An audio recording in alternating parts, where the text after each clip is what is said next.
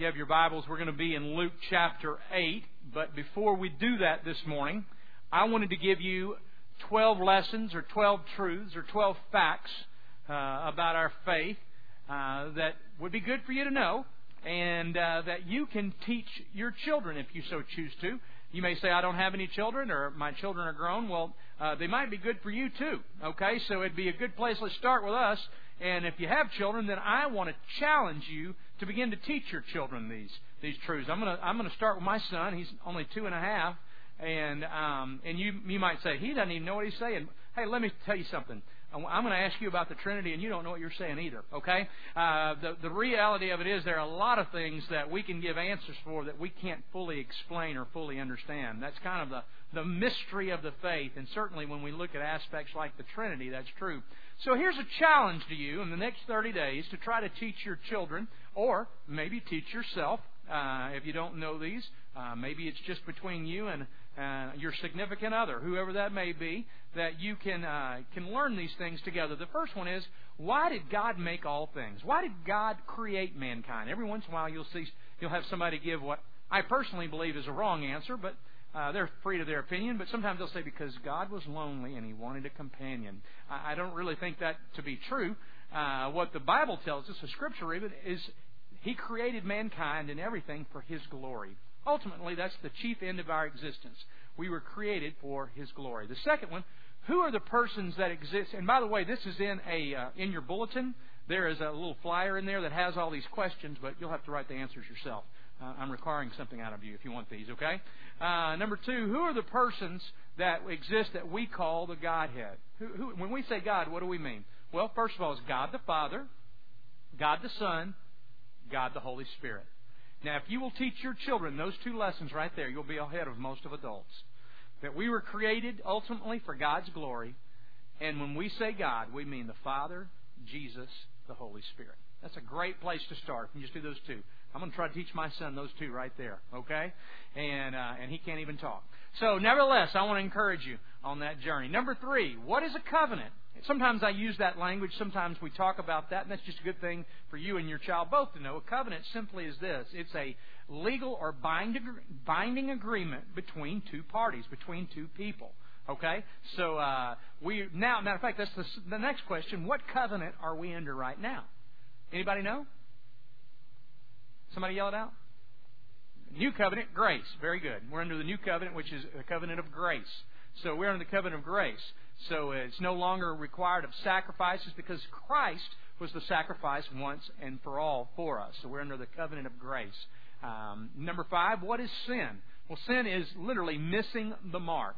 It could be sins of commission or omission. Now, omission might be things that we don't do that we should be doing when we don't love the Lord our God with all our heart, soul, and mind, when we don't love our neighbor as ourselves. There are things that we do that we don't do are sin, and then there are things that we do when we break the laws of God that are sin. Okay? Uh, how is sin forgiven? Well, it's forgiven by the grace of God through the salvation that we requested. Grace is given to us by God through Christ's sacrifice. So, in other words, um, we are saved by grace through faith based on what Christ did for us. Okay?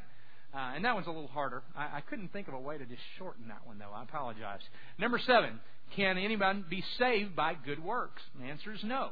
We'll just make that one real simple. Number eight, uh, what does the word atonement mean? I, I use that word quite frequently, particularly since we do communion a lot at this church, not every week. And um, I know that disturbs some people. But nevertheless, uh, atonement means this it's a Hebrew word, which is kapar, and it literally means covering. It means a covering. You are covered. For example, when I was a, a child, uh, I was playing baseball at a place I shouldn't have been playing, and I knocked out the window of, of one of my neighbors. And uh, my dad had to come and atone for that. In other words, he had to come and cover what I my transgression. He'd come and cover my problem. He had to pay for it. And that's literally what atonement means. Jesus has covered our sins. He's paid for it. It's paid in full. So atone. Number nine, uh, what are the sacraments, or what do we observe here in our church? well, we do two. First of all, it's baptism. The second one is Lord's Supper, communion. Uh, same thing. Lord's Supper and communion are the same thing, just different terms that are used for them. Now, what do these sacraments mean? Well, first of all, what sacrament means is this it is a, a symbol or a ceremony which is done as a sign of remembrance of God's grace. Okay, so it's a symbol or ceremony, however you want to classify it, that is done uh, on as a kind of a sign of God's grace. Uh, so that's what a, a sacrament. When we do baptism, we say buried in Christ, raised to walk in a new way of life. It's a symbol of the death, the burial, and the resurrection of Christ. We were buried in our sins, but Christ has raised us anew in life. Same thing with communion as we partake of the body. It's uh, substitutionary or symbolic of the body of Christ, the blood of the new covenant. We partake that. and Jesus said, Do this in remembrance of me. So uh, that's what we do, and that's why we do it. Uh, number 11, where is Christ now? And I'm speaking metaphorically, of course. He is at the right hand of the Father. He is interceding on our behalf. He is the intermediary, uh, the intermediary so to speak, uh, in between us and God, uh, because God cannot look upon sin. So Christ has covered us, and we are have full access to God through the person of Jesus Christ. And then number 12, what happens to us when we die? If we know Christ, uh, we instantly, our spirit instantly goes to be with the Lord. And I, I believe that also covers those who are too young to make that decision and who are mentally handicapped. And uh, so those go to be with the Lord, and those who don't, then I, I believe that there is a type of hell. Uh, and we could all get in a big debate on what that is, but let's just uh, leave it at that. And that we want to be with God. Uh, that's where you want to go. I promise. Okay. And so you want to know Him as your Savior. And uh, so there's 12 lessons, 12 truths for you to know personally. Start with you. And if you know those, good for you. I, want to encourage you to share it with somebody. If you have children, share it with them. If you have a spouse, you have friends, uh, that's a great one for you to share and for you to know. Okay? So uh, thank you for coming. No, that's not the end. That was for free right there today. If you have your Bibles, turn with me to Luke chapter 8. Luke chapter 8, beginning with the 40th verse. Uh, blessings. As we look at this continual series on blessing, I love this story about this guy. His name is Jairus. And uh, Jairus is actually uh, a Jew and he's actually a ruler, the Bible tells us, which is synonymous in New Testament for elder. And he's the ruler or elder of a synagogue. Now, what a synagogue was, when any time there were ten Jewish men or ten Jewish families got together, they could form a synagogue. Now, these were first started after the first uh, after the first temple was destroyed, and the synagogues kind of rose all up all over the nation. Well, not just Israel, but all over as places where they could go and worship. But then they reestablished the temple, but the synagogues con- continued. So they were a lot kind of like house churches, for a lack of a better term to use it. There was one main temple where sacrifices were offered and where alms were giving, and uh, but the synagogue was a place where they'd go for instruction and teaching and community. And uh, so it was kind of like a small group church, kind of so to speak, a home church uh, a little bit like our small groups, but not exactly. But there would there would always be appointed for every ten. There would be at least one. Well, if there were ten, there would usually only be one elder. And as it got larger, they would take on additional elders or so-called rulers. Well, Jairus is an elder, so to speak, or a ruler. He is the ruling authority of his synagogue. Now, this meant that he had to have the respect and honor of his peers. He also had to have the blessing of the religious authorities of that day, which would have been either the Sadducees or the Pharisees. So here's Jairus. He is a man of much respect. In his little small sphere, he is a man of authority and power. And he is a man who's been blessed by God. He certainly must know the law and the Torah uh, and probably even the additional books of the Old Testament for him to have this privilege and this honor. But we find Jairus who obviously has been listening to the teachings of Jesus. Now remember that the religious authorities, the Pharisees and the Sadducees, believed Jesus to be, to be a renegade heretic at best. He is misleading the people. He is certainly not uh, the Messiah in their estimation, and they simply don't want him to be because he is really cramping their style. But many begin to hear this message. They begin to hear Jesus preach. And apparently, Jairus, must have heard Jesus' messages. He had either heard or literally seen the miracles that Jesus had accomplished. And this was certainly a sign of the Messiah. This was certainly someone not normal. This could not be a heretic. Otherwise, how could he speak for God and perform such acts in the name of God? I think Jairus had come to at least the covert conclusion that this is probably the Messiah. No one has ever spoken as he speaks. And when my so called authorities or my so called mentors have taken him on, he has pretty much shut them down pretty quickly. They can't answer his questions, but he always seems to be able to answer theirs if he chooses to. So, as he looks at this situation, he's come to the realization that, you know what, this is probably the Christ, but there's also a great price for Jairus to pay if he acknowledges this. But Jairus comes to a situation which is what I call a crisis of belief. And all of us come to this place at some point in our lives. If you're an adult, you perhaps have already come to it. If not, just hang on, it'll come one day. Whether it's the death of someone near to us, or someone just gets a hold of us and really shakes our faith a little bit. At some point, we come to that crisis of belief moment. Jairus has come there, and it's come through the suffering of his only daughter, his 12 year old little girl. And she is violently ill, and she's about to die. And Jairus has a choice to make.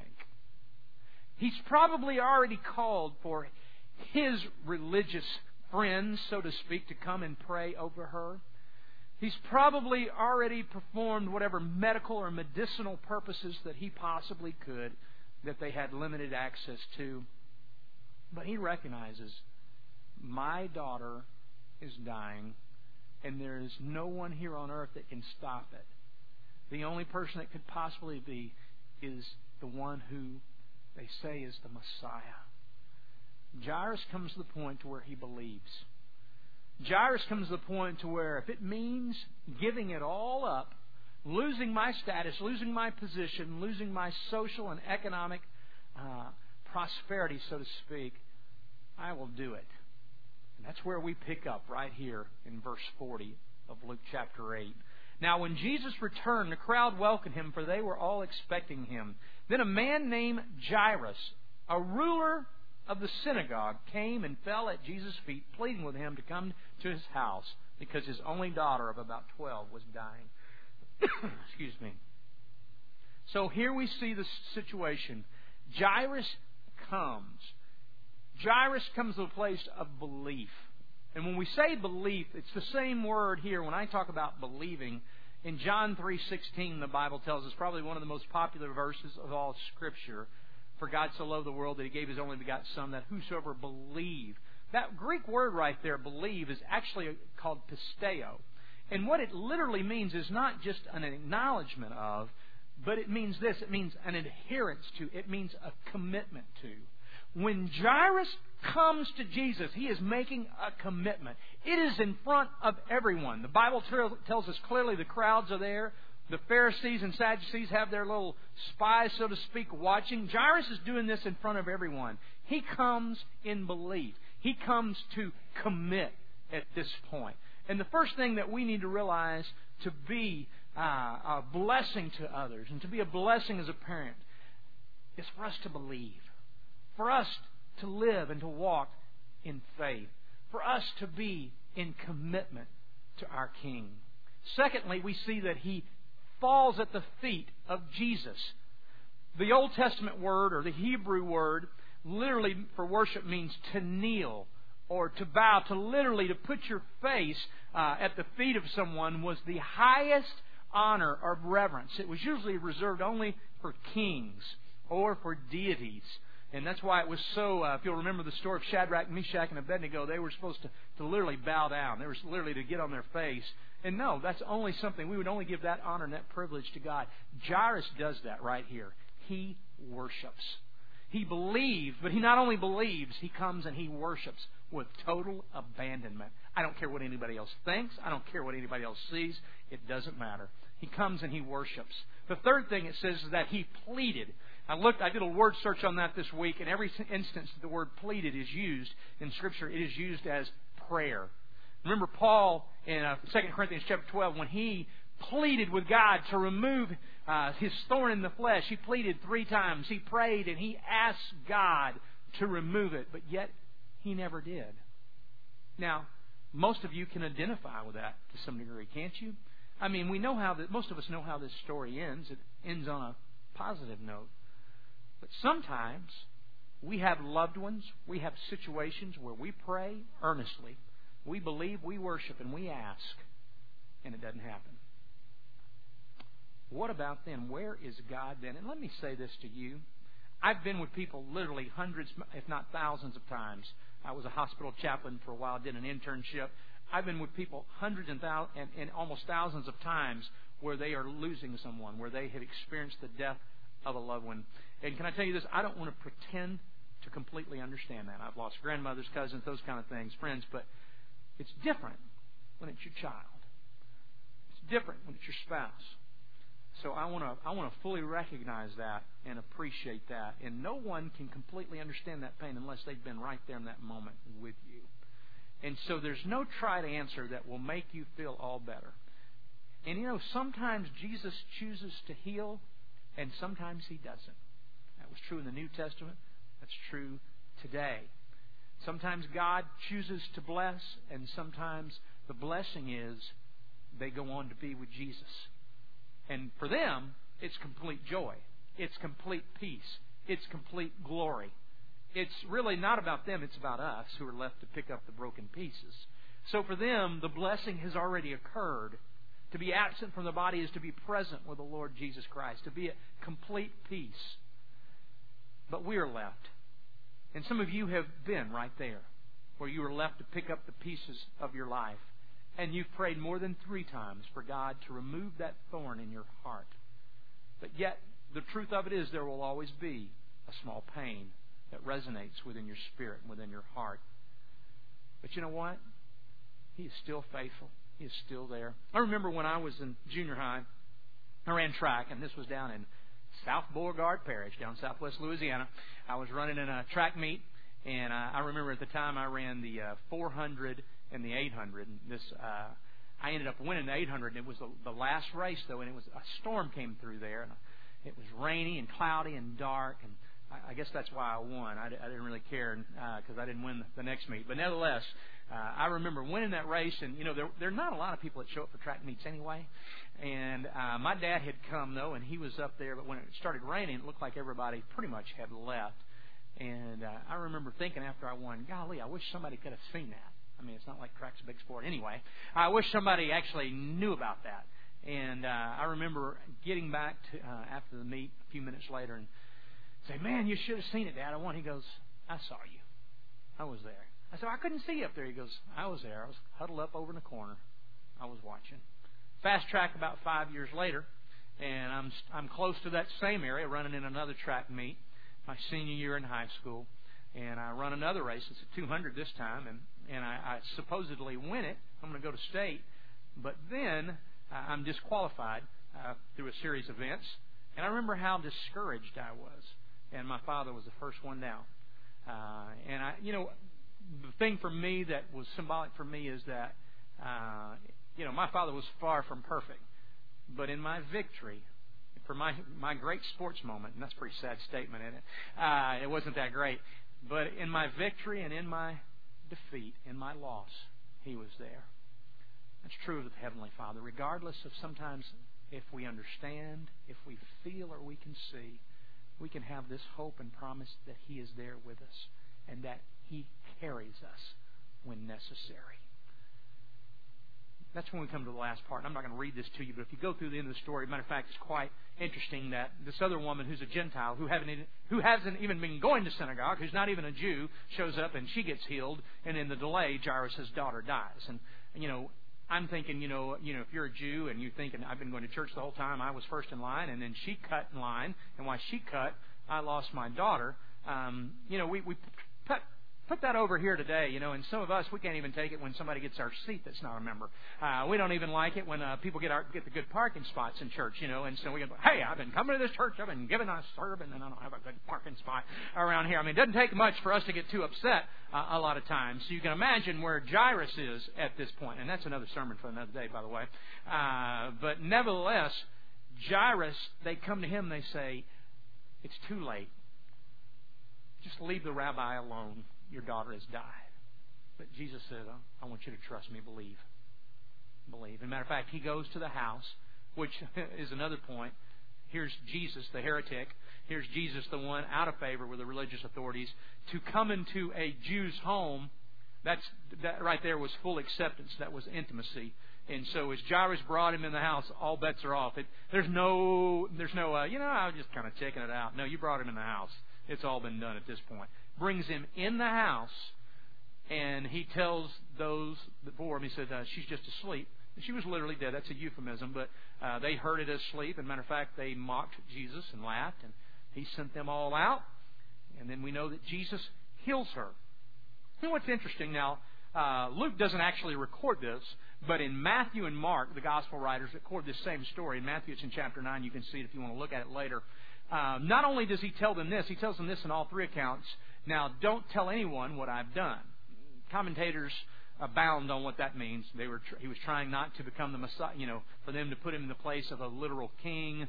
Uh, some think it was because they didn't want him, those others who had laughed at him, to experience the blessing. We don't really know, but the second, the second one, I, I want to take a crack at. The second one, he says in the Gospels of Matthew and in the Gospel of Mark, he says this. He says, "Go give her something to eat." Go give her something to eat.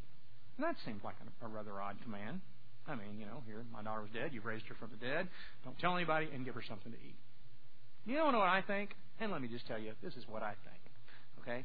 Um, I don't have a biblical exposition uh, point that I can point to. I'm just telling you what I think. I believe that God rarely does for us what we can do for ourselves. I think God masters in doing what we cannot do for ourselves. As Oswald Chambers defines it this way faith is this it's doing everything you honestly and ethically can do and trusting God with the rest. What can you honestly and ethically do? Well, can you um, provide for your family? Can you raise your family? Then God wants you to do that. Okay, He wants you to go out and get a job, and He wants you to make make enough money to provide for them. And sometimes we cry out to God and go, God, I need more money. God, give me more blessings. And He's saying, No, what you really need to do is get a smaller house and a cheaper car. Okay? It's that's that I've already provided that for you, okay? And so if you make make good money, that's a blessing of God, that's great. But sometimes we miss the whole point on it. I, I think God wants us to provide, but what God specializes in is what is it we can't do for ourselves? Well, we know we can't save ourselves. We can't be righteous on our own. And here's a situation um, where he, they couldn't physically do anything for the daughter. They had to do it. And that's why I believe in doctors. I believe we do what we can, and then we trust God with what we cannot do. But you know what, what he could do? You know what Jairus and his wife could do? They could physically provide for their child nourishment. They could spiritually provide an environment in a home where that child had the best opportunity to come and to know Christ. I can be obedient to the Spirit of God. I can be faithful in worship. I can be faithful in loving others. You know, so many times we find ourselves uh, claiming scriptures or misquoting and praying for things that are really issues of greed, not need. The Bible tells us that I will meet all your needs according to riches and glory through Christ Jesus, but He never said I'll meet all your greeds according to your riches and glory through Christ Jesus. But God specializes in meeting the needs that we can't. That's how we know that it's God. So we're responsible for taking care of our children. We're responsible for providing for them. But God ultimately is responsible for transforming their hearts, transforming their spirits. So what does that do for me? Well, I'll tell you what it does for me as a father. Number one, I want to do, as Walter said, I want to build a hundred foot fence for my son spiritually so that he has enough evidence and enough opportunity that it is very difficult for him to not recognize the claims of Christ and not to walk with Christ. But at the end of the day, it's God and the Spirit of God. And if you're having difficulties with your children right now, that doesn't necessarily mean that you've been a bad parent. Especially spiritually, if they're not following God like you wish that they were. You know what? At the end of the day, it's the Spirit of God that transforms. You do everything you can to create the best environment, but God will yield the increase. Unless the Lord builds the house, the house falls anyway. So for me, that gives me some freedom to do all that I can spiritually, but ultimately, I trust my child to God. So what that means is two sides. First of all, if you've got a great child, and you think you've got a near perfect child, first of all, you're probably deceived anyway, and everybody else doesn't see it that way. But uh, what it also means is that's the blessing of God. It's not all you. It's just a part. Uh, there's a big piece of that. It's just the blessing. Matter of fact, I'll tell you, it's the majority piece. And if your child is struggling right now, you may have done most of what you could. And it's going to be the Spirit of the Lord that has to draw them back. And hopefully those teachings will resonate in their hearts and the Spirit through your prayers. But recognize that you hand your children, that you hand those who come behind us to the Lord. And for me, there's some freedom in that. That God wants me to believe. He wants me to worship. He wants me to pray. And He wants me to be obedient. And that's the greatest gift that I can give my son or daughter.